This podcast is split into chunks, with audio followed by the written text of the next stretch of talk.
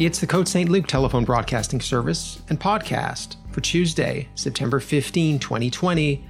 On today's episode, Hershey Dwoskin is here within the headlines. Hershey tackles a, a few topics this time, including the situation in Belarus. He talks about uh, climate change and the fires in California and the hurricanes in the Atlantic Ocean. And he touches on the uh, US election. So that is today's episode. Here is Hershey Dwoskin. Hi, everybody. Good afternoon, everyone. Thank you so much for tuning in.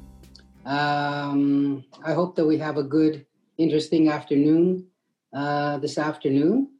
And um, I was casting about thinking different subjects that I could speak about today uh, because there were quite a few different ones that sort of came to mind for dealing with events of this last week. But I decided to start with, anyway, to start with the uh, rebellion in Belarus. And the reason for that is because it's very rare in, uh, certainly in the history of the Western world, that thousands of people will come out to demonstrate and risk their health and safety for a cause for which they have no real personal um, uh, incentive to uh, invest in. Um, in other words, it's not a demonstration by teachers for better pensions or by police for better working conditions or any of those type of things. The mass demonstrations that occur and are occurring today in Belarus are simply an expression of the desire for freedom. And um, the risks to those demonstrations are severe because this is a kind of police state whose uh, government and whose leader has no hesitation uh, to beat people up and throw them in jail and, and, even worse, which has already happened. So I thought um, that could be an interesting subject. It's also tied to and related to, in some way, the poisoning of uh, Alex Navalny, who is the leader of the opposition in Russia, who was poisoned um, uh, by somebody um, just before he got on a flight to Moscow from the far east of Russia. Uh, he, he, his health was so bad that he was, uh, his supporters evacuated him and flew him to Germany, where he was put in a hospital in a coma, and where they did tests to show that he indeed was poisoned by the by someone using the same poison as was used on um, uh, Russian defectors um, uh, in England. So these two events are not they're they're related, but they're not tied one to another. So in addition to that reason, uh, Belarus certainly plays a um, very important role in uh, Jewish Ashkenazi history. In some sense, it was almost the center of that um, uh, uh settlement um, for hundreds of years. And so it has that extra interest as well. It's also an interesting country because it's kind of the last of the Soviet Union. In other words, the Soviet Union was made up of 16 republics. They all uh, went their own ways in 1991 when the Soviet Union broke apart. Um, they've all moved in a bit of a different direction, but only in Belarus did time stand still. And the country continued to live and continued to be ruled as if, as if they were still part of the Soviet Union. So, in a certain sense, it's almost like a, a kind of a look backward and um, a kind of a, a, photo of what Soviet life was like in the 1980s, we'll call them. So, with that as a bit of a background, um, let's learn a little bit about this country. It's located to the um, west of Russia. Uh, it's located to the north of Ukraine and it's located to the east of Poland. And these three groups, Poles, Ukrainians, and Russians, are the ones who historically have made up uh, the population of that territory. in addition to Jews who've been living there uh, perhaps since the 900s. So um, that's where it's located in, in between those three countries. It's uh, a kind of a pathway to go from Russia into Western Europe because Poland is already considered part of Western Europe. And um, one of the sources of income from Belarus is the transit of um, Russian oil and gas in pipelines that are going uh, from the oil and gas fields all across Russia and into Belarus, and from there into Poland. So that is one way that they do make some of their some of their income. Um, today, the population makeup of this country is nine and a half million and falling. It's not a very large country in Europe. It's it's um, about forty percent is covered in forests. Um, it has no real outstanding, uh, uh, we'll call them uh, natural um, sites of major interest. It's kind of more or less quite flat. Um, and uh, it was at one time part of the breadbasket of, um, of uh, the Tsarist Empire.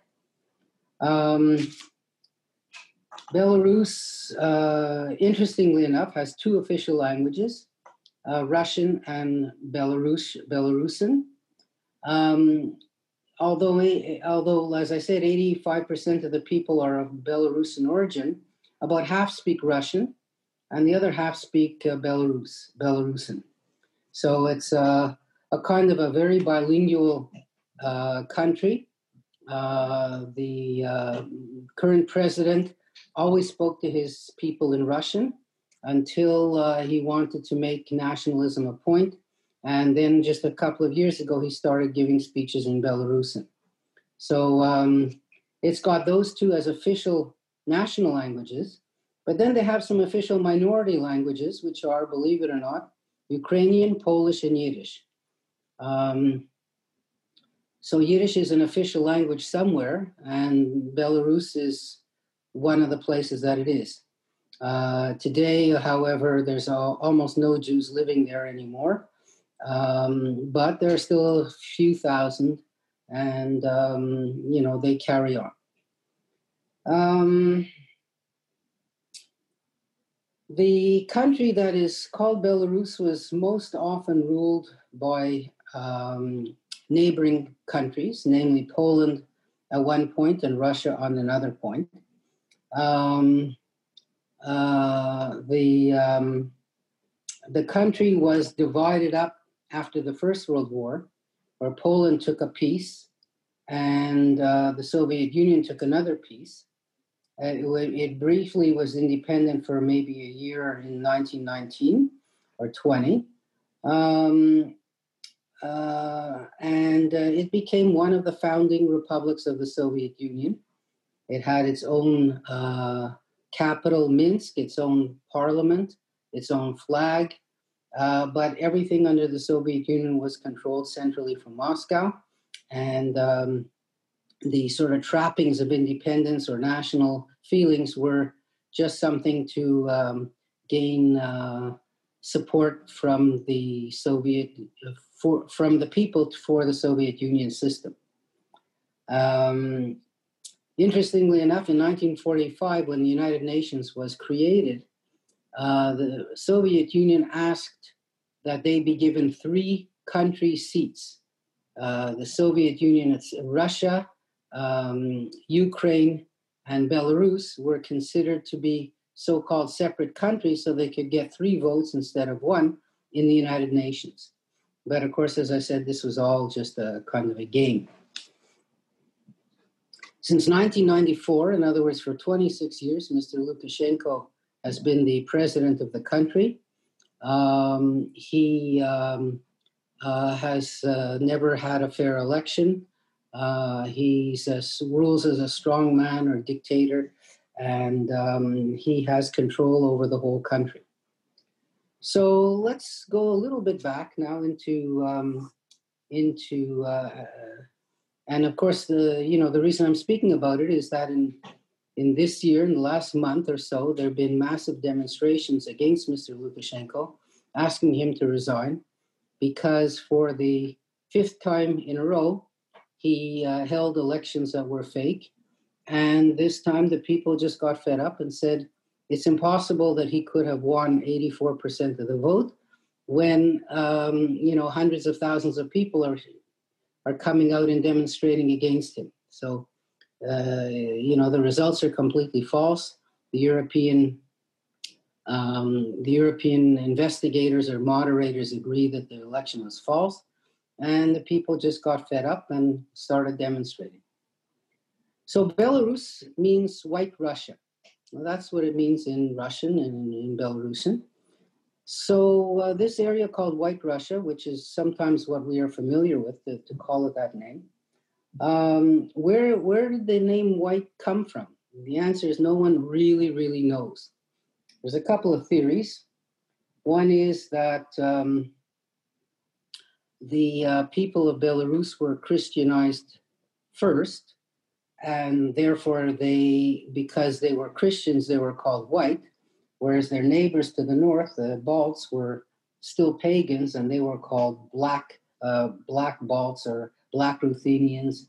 Um, uh, another theory is that the people wore white clothes um, or another theory is that the the uh, Tatar um, conquest of, of Central Asia, including Moscow, um, by the uh, Islamic um, Turkish uh, people, uh, never quite reached as far in Europe as to um, Belarus, and therefore the people were called white or kind of innocent for for not having come under the rule of the uh, Tatars. So no one really knows why. But that's what they've been called since the Middle Ages, White Russians. Uh, when the Poles ruled over them, the Poles tried to impose Polish language and Catholicism on the land. Uh, uh, and um, they uh, ruled that country until the Poland itself was conquered uh, and partitioned itself uh, in 1795 between Russia, uh, uh, Austria, and Germany and Prussia. Um, once the Russians took over, they imposed the Russian language and the Orthodox faith over the people there. So uh, in 1864, they forced an adoption of the Cyrillic alphabet. That's the, like the Russian alphabet. And um, that was the time when the masses of Jews who were living in Belarus came under um, Russian rule. So, in other words, before 1795, there were pretty well almost no Jews living in Russia at all. Um, when Russia expanded its borders, it inherited Jews who were living in what we would call today Belarus and Ukraine uh, and other parts of the Lithuanian um, kingdom. And so they sort of inherited these Jews. And what they did was is they imposed what was called the Pale of Settlement or restrictions on where Jews could live. And they were restricted to the places they lived already and weren't allowed to move to uh, Moscow or to um, other cities in Russia proper. Um, uh, in uh, there was a census in 1897 in Belarus, and it turned out then that 14% of the population was Jewish, uh, close to 900,000 people uh, at that point. Um, there was emigration from all of Tsarist Russia over to uh, America and Canada and Britain and France um, before the First World War and um, you know this lowered the population there somewhat. Um, in 1939, the Russians and the Germans signed an agreement, this uh, Molotov-Ribbentrop agreement, where they agreed to divide Poland, and the Soviets moved into uh, eastern Poland and sort of added it to Belarus, which was historically also part of Belarus. Um, but then, of course, in 1941, the Germans invaded and uh, conquered all of Belarus and marched towards Moscow. Uh, it's estimated that 90% of the Jews who were living in Belarus before the war were killed. Um, some left, um, but there was massive destruction to the whole country itself. So uh, I saw a figure here that said that 200 out of 300 cities were destroyed, 85% of the industry was destroyed, a million buildings were destroyed, and the population of Belarus did not regain uh, its pre war uh, amounts until 1971. So uh, the Second World War really devastated the country and, of course, wiped out the entire Jewish population, which was uh, considerable.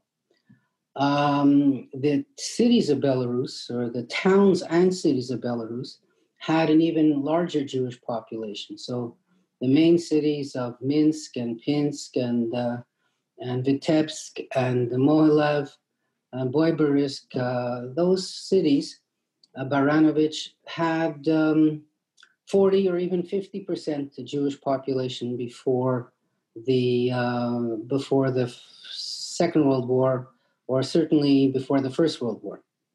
Um, I think Marc Chagall, the famous painter, he was born in Vitebsk, and some of his paintings reflect uh, the um, scenery that he remembered as a child there.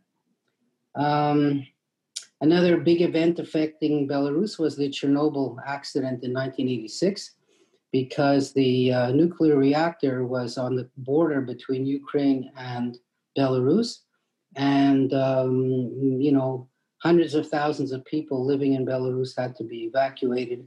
And um, this 1986 explosion marked the beginning of the beginning of the end of the Soviet Union because it was shown to all their citizens how weak and unprepared the government was. And the demands for change started getting bigger. And eventually in 1990, the system changed and, um, you know, uh, the communist system uh, expired. Um, now, uh, let's just talk a little bit about now. A little bit about now. Um, so, this Mr. Lukashenko, the prime minister, the president, he kept the Soviet system. He never privatized uh, large industries. Uh, he never privatized the agriculture. Um, he kept complete control of the press, the TV, uh, internet. He kept the old Soviet flag of Belarus from before it became independent. Uh, and he kept the Soviet anthem from before it became independent. So, in other words, as I said, this is really a kind of a throwback to the Soviet system, the Soviet regime. What he did offer the people was stability and a modest, stable sort of standard of living. So they never got rich, but also there was no abject poverty in the country because he was able to um, to sort of distribute what resources there were so that everyone was living at a basically low low but not very very low standard of living. The um, income that came into the country was from manufacturing and agriculture, uh, and from the uh, transformation of oil and gas that was coming from Russia into industrial products, uh, plastics, and you know, God knows what else you can make from natural gas and oil. And uh, the the Russians offered or gave the Belarusians this oil and gas at bargain prices. So, uh, in order to keep them as an ally, this was one of the uh, gifts that Russia and Putin gave to the Belarus. And Belarus, of course, used that to uh, be able to produce products that were, uh, you know, sellable in Western Europe. Um, the uh, when when the Soviet Union did break up in 1991, there was an idea or plan by the Russians to sort of unite in a way even economically, with Ukraine and Belarus. And because Belarus had no real strength and no real strong sense of national identity, they went along with that. But the Ukrainians were much more uh, hesitant.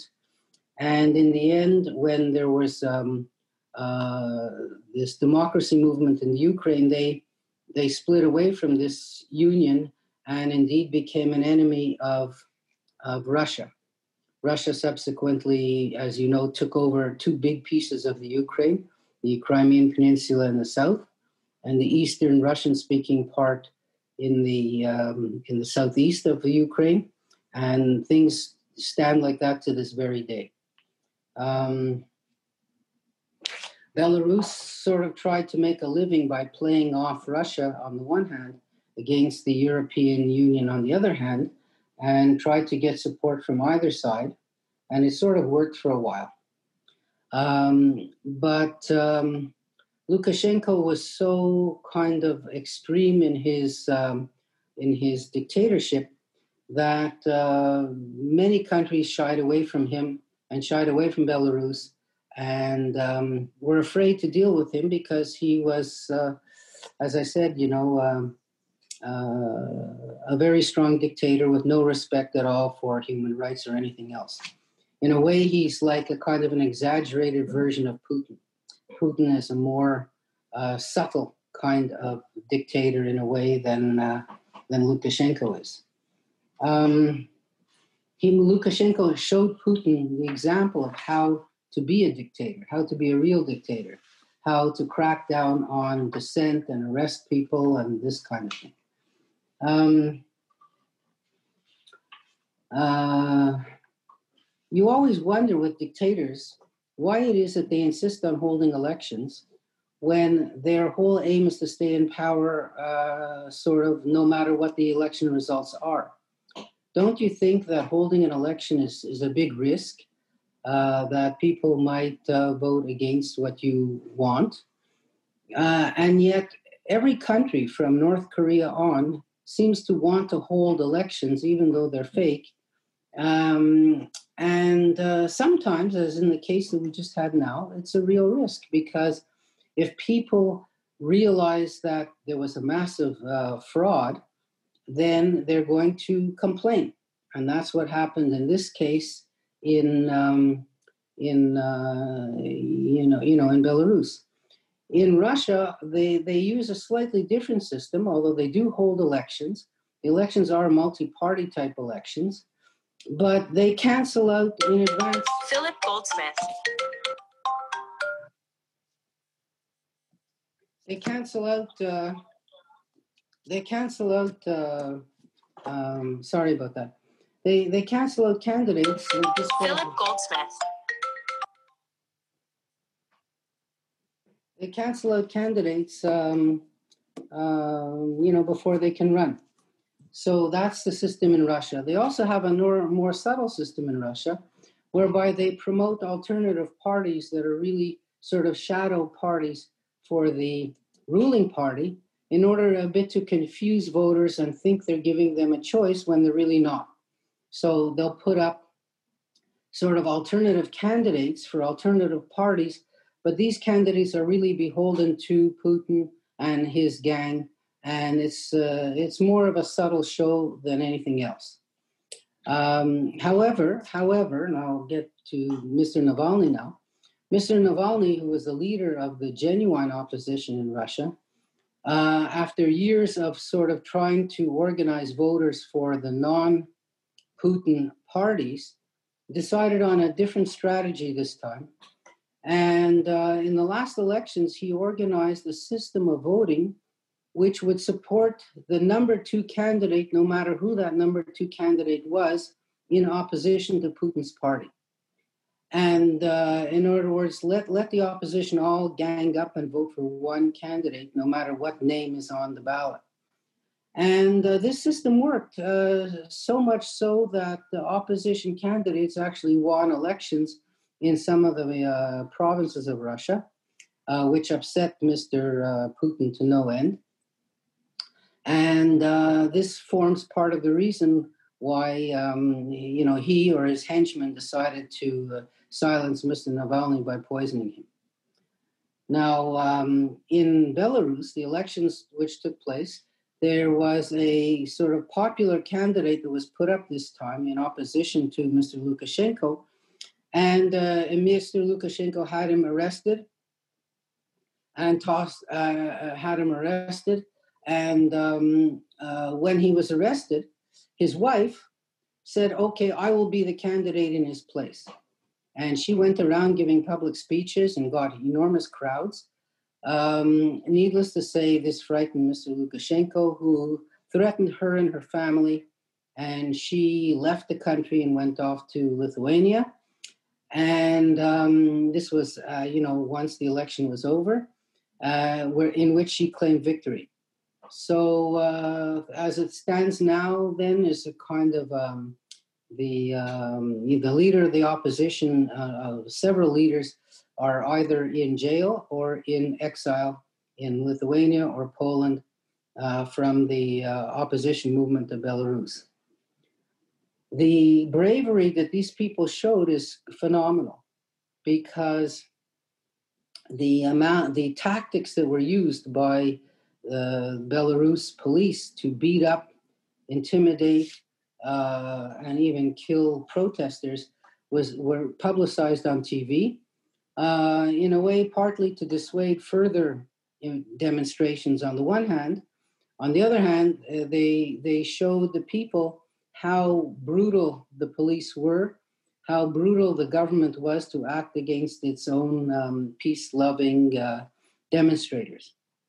An interesting tactic that was used in these demonstrations was to put all the women in front uh, it, with the hope that the police would not attack women who were uh, holding signs and who were um, who were uh, obviously peaceful protesters without, you know, uh, you know, it wasn't a question of people throwing rocks at the police. These were women who were, um, you know, coming to Minsk from all parts of the country and just demonstrating. And so, indeed, what happened was that was a successful tactic because the police didn't attack these people. And once you give people a taste of freedom, it's extremely intoxicating. And so more and more people came out to demonstrate, uh, and not only in Minsk, but in other of the provincial cities.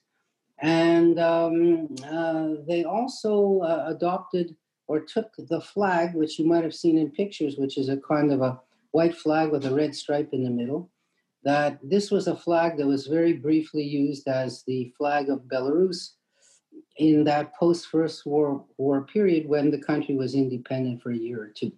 So what they're what these demonstrators are asking for is a wholesale revolution.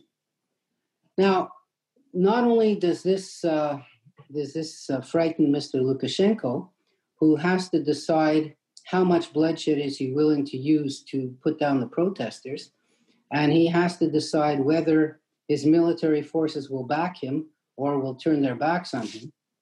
But it's also a, a lesson for Mr. Putin to say, you know, that if you persist in an anti democratic way and you get on the wrong side of the people, they can turn against you pretty quickly. And the more you um, react to these demonstrations, the more brutal you are in putting them down, the brutality itself becomes a, a, a kind of an object to demonstrate against. And so you're using, you're gambling, you're gambling your future if you want to try to eliminate all the protesters because this elimination itself becomes a cause for the people to um, to act against or to demonstrate against. And um, that's why Mr. Putin is watching this extremely closely as he did, by the way, in the revolutions in the Ukraine and in Georgia, two fellow Soviet ex-Soviet republics, where um, democracy uh, and freedom demonstrators um, sort of took power over the pre-selected uh, um, ex-communist leaders of the countries when they became independent. And um, so Putin is looking very carefully at this. Uh, also, Putin says, look, he can't leave a friend in the lurch when the friend comes over to him and says, I need your help. So Mr. Lukashenko is now in Moscow. Uh, Mr. Putin agreed to give him or lend him a billion and a half dollars. And the idea, of course, is, is that that billion and a half dollars is supposed to buy the loyalty of the people of Belarus. and it remains to be seen, of course, if that's going to work, because sometimes these freedom demonstrations have a momentum of their own. And um, uh, they may end up with uh, kicking out Mr. Lukashenko, who may indeed never return back to um, back to Belarus, just as the former head of the Ukraine, Mr. Yanukovych, went to Moscow to seek help uh, when the Ukrainians were uh, demonstrating, and uh, he never made it back into the Ukraine because the people just kind of tossed him out. Um, um, and uh, Mr. Lukashenko's message to Putin is look, if you let them toss me out, you're going to be next. So if we don't stick together, if we dictators don't stick together, then um, you know the, our whole world can come tumbling down around us, and uh, you know that's the uh, that's the kind of issue now, or the the uh, you know the uh, you know the, the zeitgeist now. Um, let's just talk a little bit about uh, again about Mr. Navalny. Um, so he was also a brave person who didn't want to go along with the game of so-called democracy, and he also didn't want to get paid off because you know before Russia wants to arrest political um, opponents, they often try to co-opt them or to to buy them off in one way or another. And Mr. Navalny was just a person who had principles and ideals who said, "No, I'm not going to get bought off." And um, you know, his poisoning is definitely a sign of weakness in Russia. So, so why is that? Because either he was poisoned by uh, associates of Putin that Putin didn't directly control. In other words, they did this on their own. Or he was poisoned by Putin, but to poison a leader of an opposition um, shows that you're afraid of him. And being afraid of somebody shows weakness. So uh, it means he's um, uh, you know, afraid of what Mr. Navalny could end up doing, which is to turn Russia into a democracy one way or another. Um, on the other hand, up until now, he never arrested Mr. Navalny or put him, in, he, he arrested him, but he didn't put him in jail for a long time because the arrests were considered warnings to not misbehave. Um, and yet, putting him in jail for a long time again would uh, rile up his supporters and lead to who knows what. So he sort of kept Mr. Navalny on a short leash to allow him to operate in a limited way. Uh, Mr. Navalny tried to run for the city council in Moscow at one point um, uh, before he was disqualified for uh, ridiculous reasons. Um, and, um, you know, he wanted just to have enough of a veneer of a democracy by leaving Mr. Navalny out in the open rather than put him in jail and be accused of not having a democracy at all. But when push comes to shove and a dictator feels threatened, they will always kind of um, uh, work with uh, force rather than to try to convince the people that they have a good point and that they should be freely elected. So, um, so that's the situation as far as Russia is concerned. Mr. Navalny uh, wants to go back to Russia once he gets better to continue his opposition, but uh, you know he may be uh, he may be convinced that the next time the poison might be even stronger and he may not survive it. Um, uh, now let's just see what else we've got to do. Oh yes, here. Um, uh, I mentioned about the economy of Belarus. At one point, it was uh, so uh, bad that they had massive inflation and they had to devalue their money to from 10,000 Belarusian rubles to one ruble. There was, there's often talk about economic union between Belarus and Russia. Um, there was even talk by Putin of making a new country, of a union of Belarus and Russia that Putin could be the president of. And that way he could um, avoid the term limits on his presidency, where it said he could only be president for two terms. So he thought, well, if I make a new country of Russia and Belarus, then it's a new country, so I could be president again. So that was an idea that he floated um, and uh, tried to buy off Lukashenko, but it didn't quite quite work out. Maybe the price that Lukashenko wanted was too much, but that never really happened at this point. Um, so um, you know that's where we stand at this at this juncture, and it's I think something that the Europe and the world and the U.S. If the U.S. wasn't so sort of navel gazing at this point, they would uh, give real good support to the people there, because this is a kind of a genuine pro-Western, pro-freedom revolution that um, uh, really uh, is something worthwhile to support. So let me just check my time for a second. Okay. Um, I'm going to stop here before we change subjects. I have another subject to speak about. But let's hear if you've got any comments or questions about uh, about um, Belarus or White Russia. Uh, I'm sure some of our listeners have roots there. Their grandparents may have been born there and um, uh, it's um, you know it's kind of the, a forgotten country that sort of makes the headlines with something like this and you know maybe when this calms down it will be forgotten again. But in the meantime it, you know the world is kind of looking to see what will happen to the demonstrators and will they be confronted or will they succeed in overthrowing this dictatorship? Pretty well every dictator from maybe from China to North Korea, uh, of that sort of dictatorship, is always afraid that the people will rise up in such huge numbers that just to massacre them would not be an effective solution.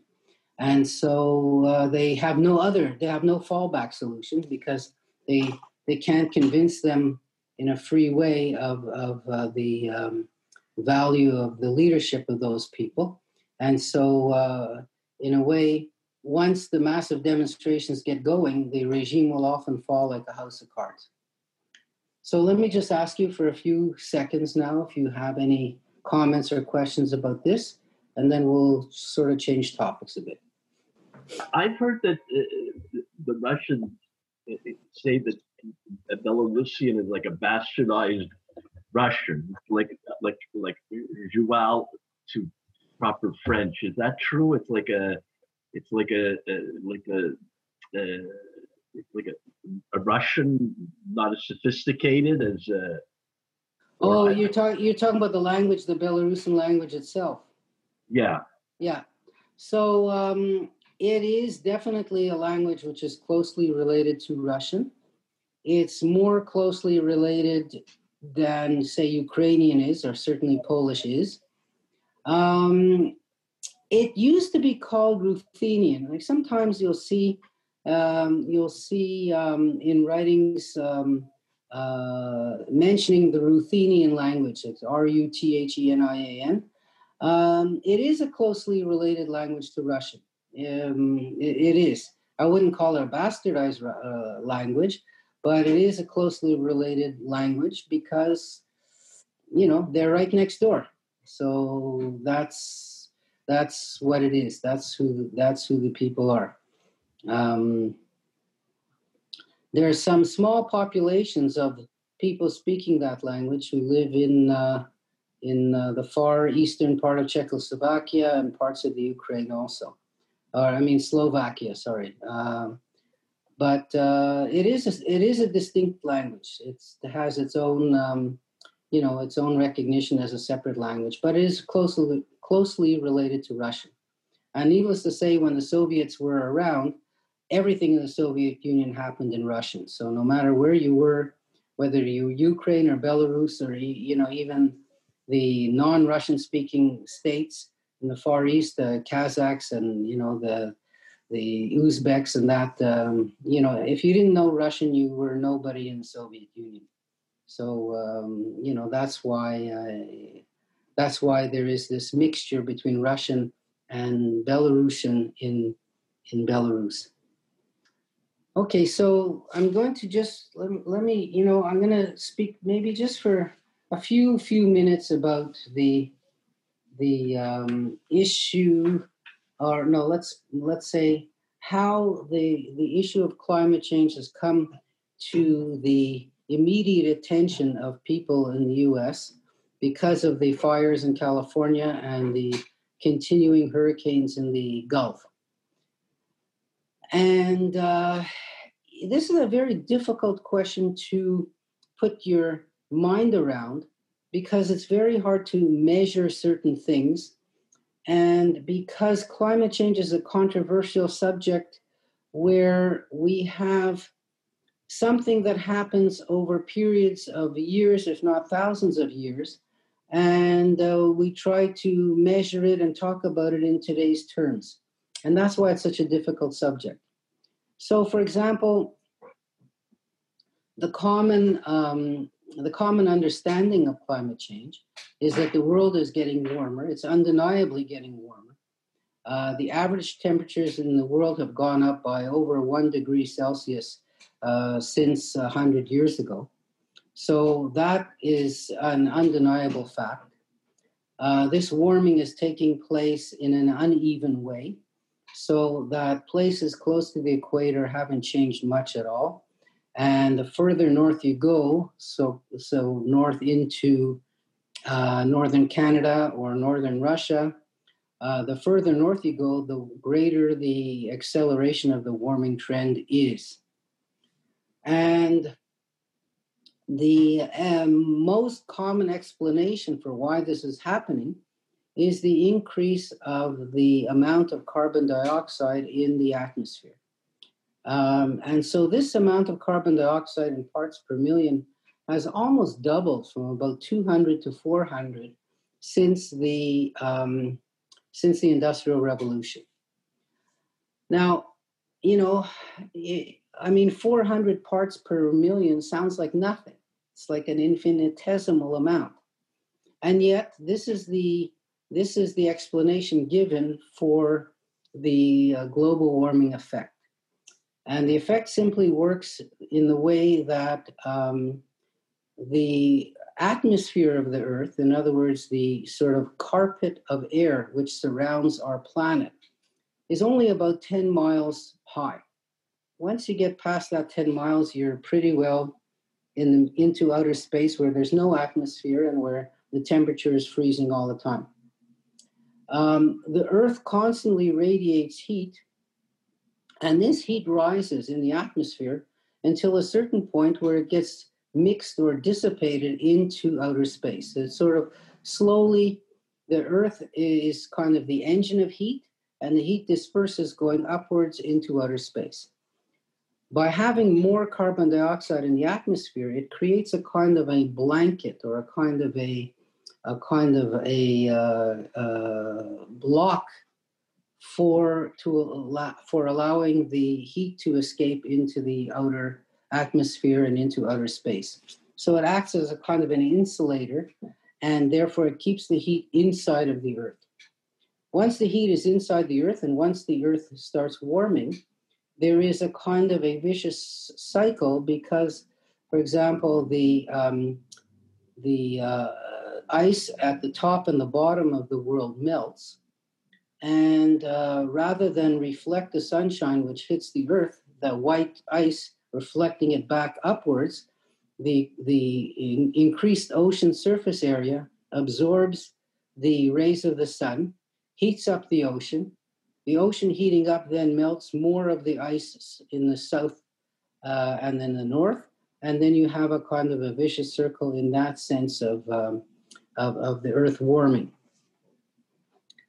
Now, the connection between the earth warming and the forest fires in California is pretty clear because Um, the the um, the warmer the well, first of all, the climate in California is a kind of a Mediterranean style climate, meaning that you only get rain in one season, which is winter, and that once the winter's over, it pretty well never rains until the next winter. So, in the meantime, if the air is getting warmer and warmer throughout the spring and summer, what happens is it, it, the, that extra hot temperature dries out the forest that's in uh, that's on the surface of the land, and uh, this drying out and the added temperature uh, increases the danger of fire, which is a natural occurring uh, thing in California and the western U.S. Um, and so when the fires do start, because the forests are drier and because the temperatures are hotter, the uh, fires just burn more and more and more.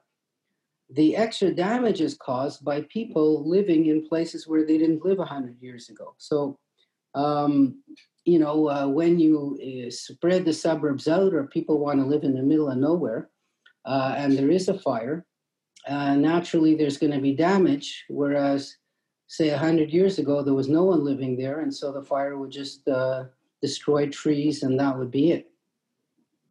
So fire is not fire is an, a definite naturally occurring um, uh, phenomenon in the western us in fact there are some species of trees that can only uh, propagate when there is a fire. So the fire uh, then opens the pine cones that are growing on the tree and then the pine cones are able to sprout and make new trees and only a fire would release them. So you know fire is naturally occurring there but what isn't natural is the uh, degree of uh, forest fires that have been occurring and um, the uh, time that these things start. Traditionally the main fire season in california is october and the reason it's in October is because there's something called the Santa Ana winds, which are winds that uh, come out of the desert in um, Nevada, Arizona. Uh, they drop down the sides of the Sierra Mountains and they sort of shoot like a funnel into the heartland of California. And they're blowing from east to west, whereas normally in the northern hemisphere, our winds are coming from west to east, as you probably know.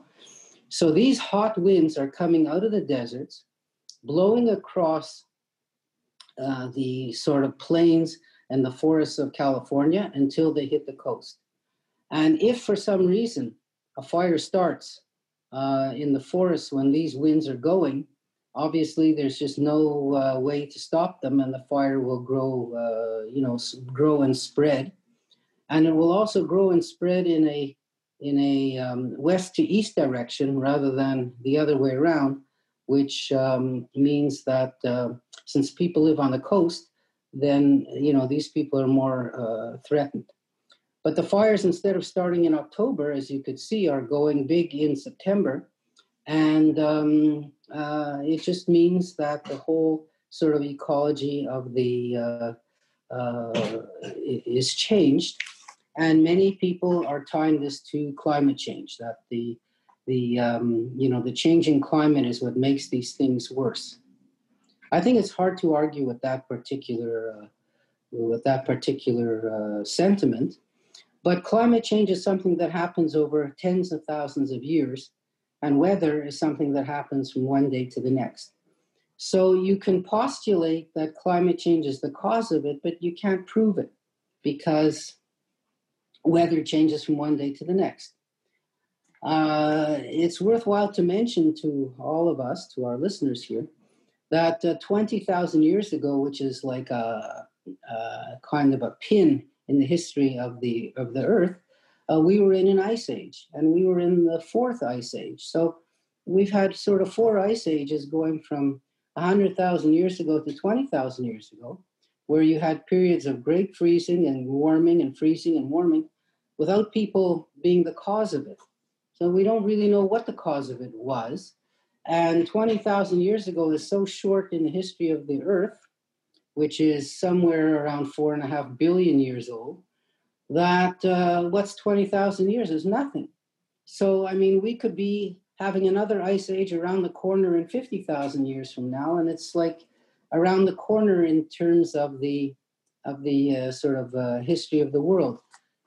Um, and that's why you can't easily point a finger and say, oh, you know, if we only uh, limited um, carbon um, dioxide in the atmosphere, then the, the climate would sort of go back to the way it was. It's very hard to know that because obviously there's no way to prove it. Now, just moving over to the hurricanes in the Gulf of Mexico, which there have been so many so far, this hurricane season is going to be just about a record for the number of hurricanes. Uh, hurricanes are also a naturally occurring phenomenon. Um, they've been hurricanes uh, probably since you know uh, since the continents divided the way they did uh, hundreds of millions of years ago. But what's changed is the intensity of the hurricanes and the damage that they cause. So the damage that they cause again can be explained by more people living in the path of a hurricane, more people living on the coastlines, um, and therefore there's more targets for the hurricane to hit. The intensity of the hurricane is, is uh, explained by the increasing temperature of the water in uh, the Atlantic Ocean and in the uh, Gulf of Mexico. So hurricanes cannot exist without warm water. Warm water is the fuel which uh, propels the hurricanes to go forward. Um, another point is that um, warm air can hold more water than cold air. Okay, we all kind of understand that from our own humid summers and kind of dryish winters. Um, and if the world is getting warmer, that means that the air in the world is getting warmer. That means that the air can hold more moisture. And the more moisture there is in the atmosphere during a hurricane, then the more rain is going to fall on the targets. And I was just looking at a paper, it said that there could be 30 inches of rain on the Gulf Coast. I mean, I can't even imagine 30 inches of rain. The hurricane that hit Houston a few years ago had the record high of rain of 50 inches of rain close to Houston in over a 24 hour period. I mean, it's just unbelievable how much rain that is. Uh, you know, we here uh, rarely will get more than a half an inch of rain at one time. And even uh, our great flood of 1987, uh, when the Décarie was underwater, there was four inches of rain at that point, not 30 inches of rain. There's a big difference between four and 30 inches. And so the hurricanes, therefore, are stronger because the temperature of the water in the ocean is stronger and the temperature of the air in the atmosphere is hotter. And th- those two working together means a more powerful hurricane in terms of wind speed and also more powerful in terms of w- or rain or water that's uh, that's uh, you know in the clouds and you know most often in a hurricane it's not the wind that causes the the, the problems but the rain and the flooding uh, that comes after the hurricane passes over that causes the problem um, it's also not not in this case of this gulf hurricane but it's also conceivable that hurricanes will be moving farther north as the um, atmosphere warms. So instead of hitting Florida all the time or hitting Cuba all the time, uh, you know, we'll get hurricanes hitting the Carolinas and Georgia and even further north. And we've already had several like that. So uh, this is also something that's kind of unusual, but is explained by the increased temperature both of the air and of the Atlantic Ocean. And um, if we talk about the Pacific Ocean, they also have hurricanes there uh, called cyclones. Um, uh, and uh, there have been some monster ones that hit the Philippines, which is the most hurricane prone country in the whole world, um, where, uh, you know, the, the wind speeds have gone over 150 miles an hour. And uh, you know these are really epic storms, um, and they can reach as far north as Japan, and um, it's uh, you know again just as we are concentrating on the Atlantic Ocean because of the hurricane season. Um, the Pacific Ocean in the in the you know west, the western coast of the Pacific, they've had the most enormous storms themselves, and it's all because of the same situation. Now, Mr. Trump, we'll go back to him, has said that the problem with the, um, the uh, wildfires has to do with forest management, meaning that if you allow dead wood to accumulate on the ground, it's going to burn when a forest fire happens and it makes the fire worse. Uh, you know, at first glance, you might say this is kind of ridiculous because uh, a forest is a forest. It's not meant to be walked around and you know have people pick up dead branches because they're so massive. The amount of forest is huge. Uh, secondly, uh, 50% of the forest in the west of the United States is owned by the federal government. So if there's mismanagement, that he's the one who's doing the mismanaging. Um, but there is a grain of truth in what he's saying. And the um, forest managers in the um, uh, Scandinavian countries, namely uh, Norway, Sweden, and Finland, have experimented with trying to go into a native uh, wild forest and managing the forest by thinning trees out to allow more sunshine to come into the forest floor um, and thereby uh, allowing for the growth of sort of bigger trees but fewer trees. And also by thinning out the sort of underbrush, uh, they lessen the amount of chance of having a forest fire. So his idea, in theory, has some sense to it, but only if practiced on a very tiny um, uh, area and not over, you know, all of California, all of Oregon, and all of Washington. That would be impossible to do. And uh, in any sense, um, uh, you know, nature is nature, and what he's uh, trying to suggest is that, um, you know, uh, that we uh, kind of uh, tame nature, and um, you know, it's more of an excuse, I would say, than anything else. Um, in terms of hurricane management, uh, you know, they have thought of all kinds of different ideas of how to break apart hurricanes before they arrive on the coast. Um, you know, there've even been talk about dropping a bomb in a hurricane to blow it apart, which of course never happened. Um, but we haven't had any real um, uh, success in trying to uh, sort of steer a hurricane away from where it's going or to break it apart or something like that. Um, you know, the main action is to have good warnings, to raise the level of buildings along the shore, shoreline, um, and uh, you know, to ride it out in a safe way by evacuating. So you might say that this is a question of adaptation. That you know, climate change is something that is really not possible to change the way we are in this world and that we humans just have to adapt to it. Um, and uh, you know, in the most practical sense, this is this is the way it's going to be. Uh, people who talk about uh, you know, there's people who talk about fighting climate change, but they have no real understanding of how much or how huge a force it is. And some people might say, well, if I get you know a Tesla instead of driving a car, I'm going to help the climate change. But anyone who talks that way has no understanding of statistics and mathematics. So um, again, I'm going to stop here and see what kind of comments you might have about this particular subject. Um, and I would just add that in Canada, we're fortunate to not really be directly impacted by the worst aspects of climate change.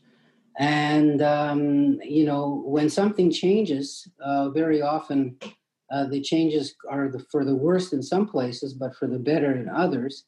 And uh, people are saying that Canada is one of the countries that can benefit from climate change in the sense that, um, you know, our country is cold enough as it is, and being a little bit less cold can't be a bad idea. But in a more practical sense, Um, you know, if it opens up the Northwest Passage to ships traveling between, say, Japan and Europe, uh, avoiding going through the Suez Canal and just going across the top of Canada, that would be a boon for Canada. Uh, ships are already trying to make it across the top of Russia, which is a lot easier to go to go uh, along than uh, uh, across the top of Canada because we have all those islands in the middle.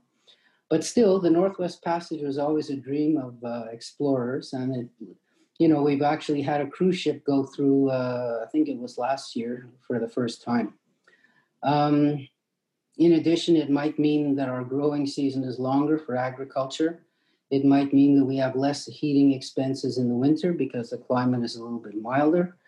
Um, and so, uh, you know, there are certain advantages. You know, the disadvantages are, you know, pests and insects and mosquitoes and other things can can flourish in a warmer uh, climate, and um, you know, things like Lyme disease, which were never around here. Um, have arrived because uh, the ticks can adapt to that kind of uh, warmer winters.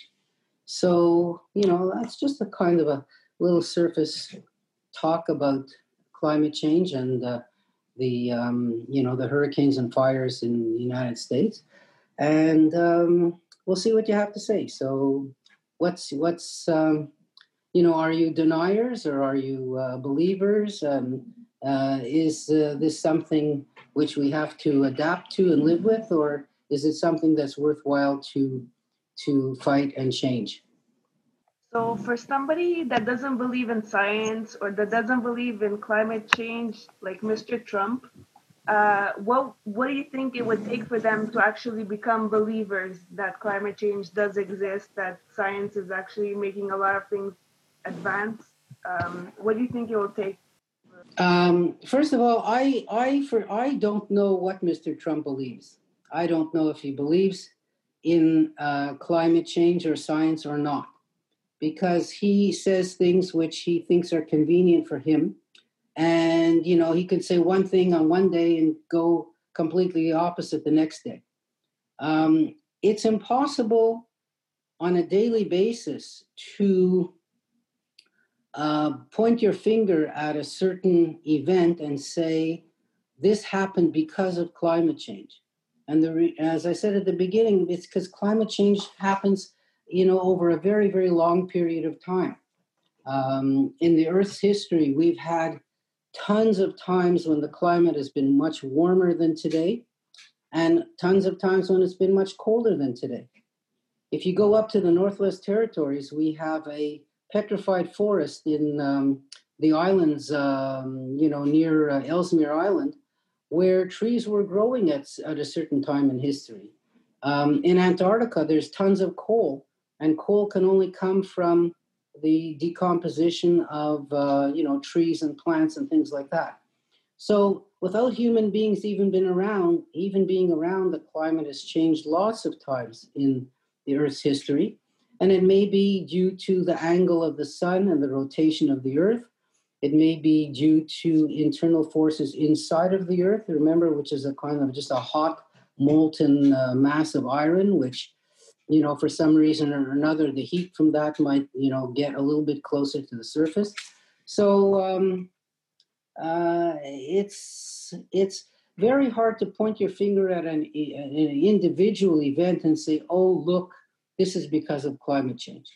But what you can say is that taken as a whole, if you take the average high temperatures and the average low temperatures all around the world over a period of 50 years, there's no question that the world is getting warmer as a whole.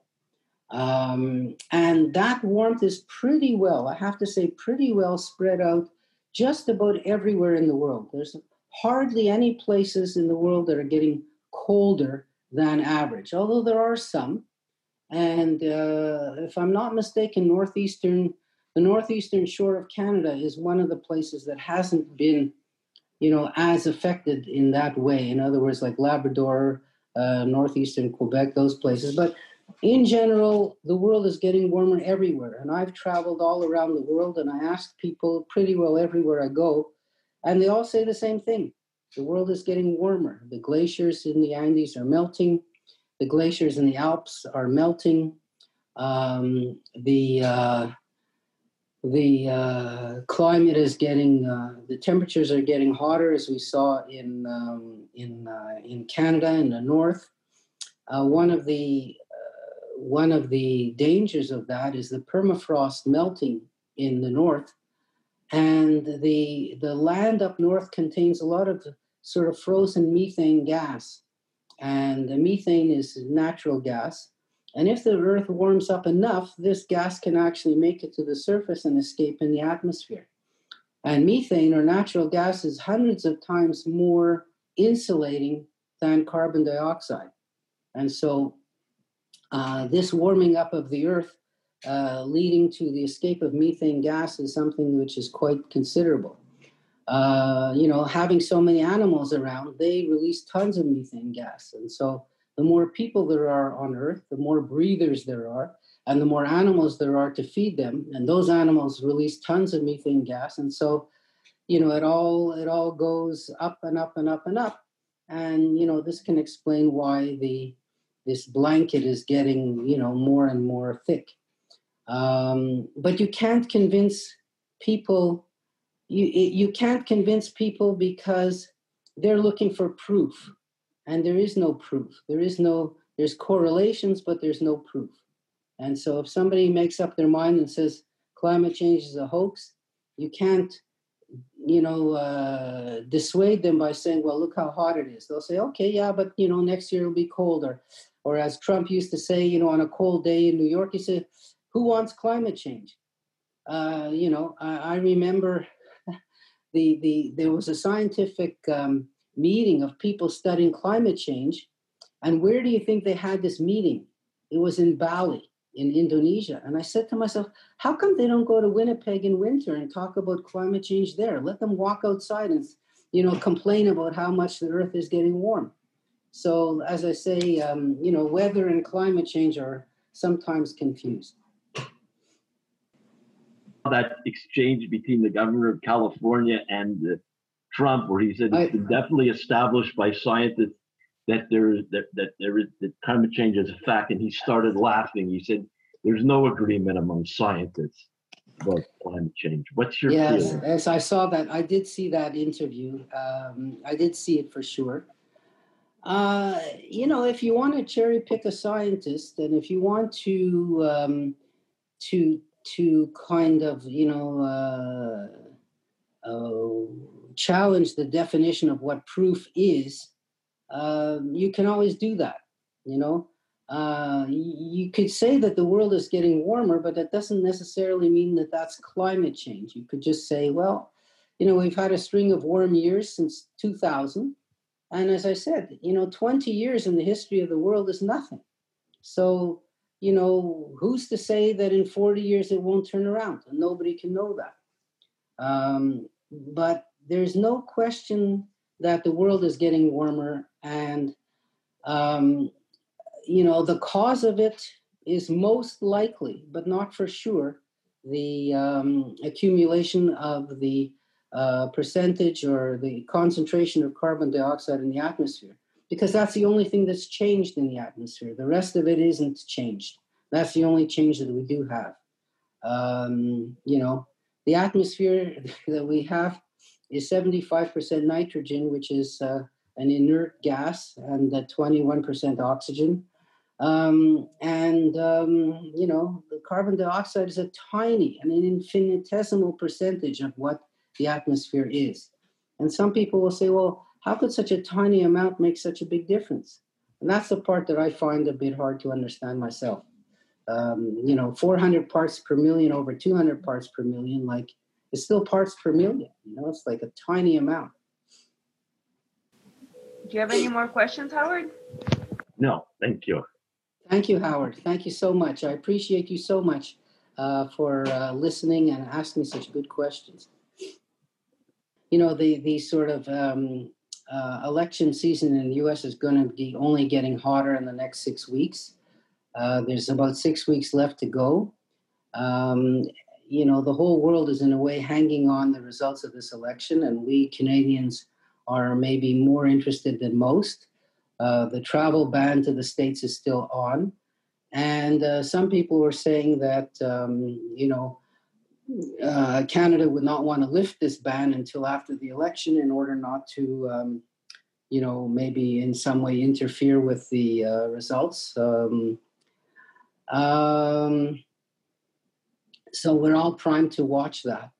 It is amazing, I always say, how America pays no attention to Canada whatsoever. Uh, and I, I don't know if any of you know this, but there was actually an election in New Brunswick yesterday. It didn't make it didn't make headlines in in the uh, you know uh, in the uh, Canadian press. Never mind on CNN. You know, live from Fredericton, we have five different correspondents covering the results of the New Brunswick election and the big charts on the wall and everything like that. You know, we're so insignificant in a way compared to uh, the U.S. And um, uh, you know, it's it's proved to be an advantage, I would say, for us right now in Canada. And um, you know, mo- I think most Canadians are very, uh, uh, you know, sort of proud of what we've done in the in the fight against COVID, and also proud in holding the country together uh, without the, the, horrible split that we have in the states, which is something which um, I think will take years to heal. Uh, you know, it won't change the day. If the government changes in the US, things are not going to go back to normal the next day. The country is just so deeply divided, and we have to thank ourselves that we're not in that situation. So, um, again, if you've got subjects that you'd like to hear about, uh, you can um, email Angela uh, or email me, uh, and um, uh, you know I'll be glad to look look look things up and uh, to speak about them because there's just no end of interesting subjects to speak about. So I want to thank everyone for listening and for tuning in and for coming, and uh, I, I, appreciate it very much. And I'm hoping one day to see you all in person because that would be the best thing. So thanks again.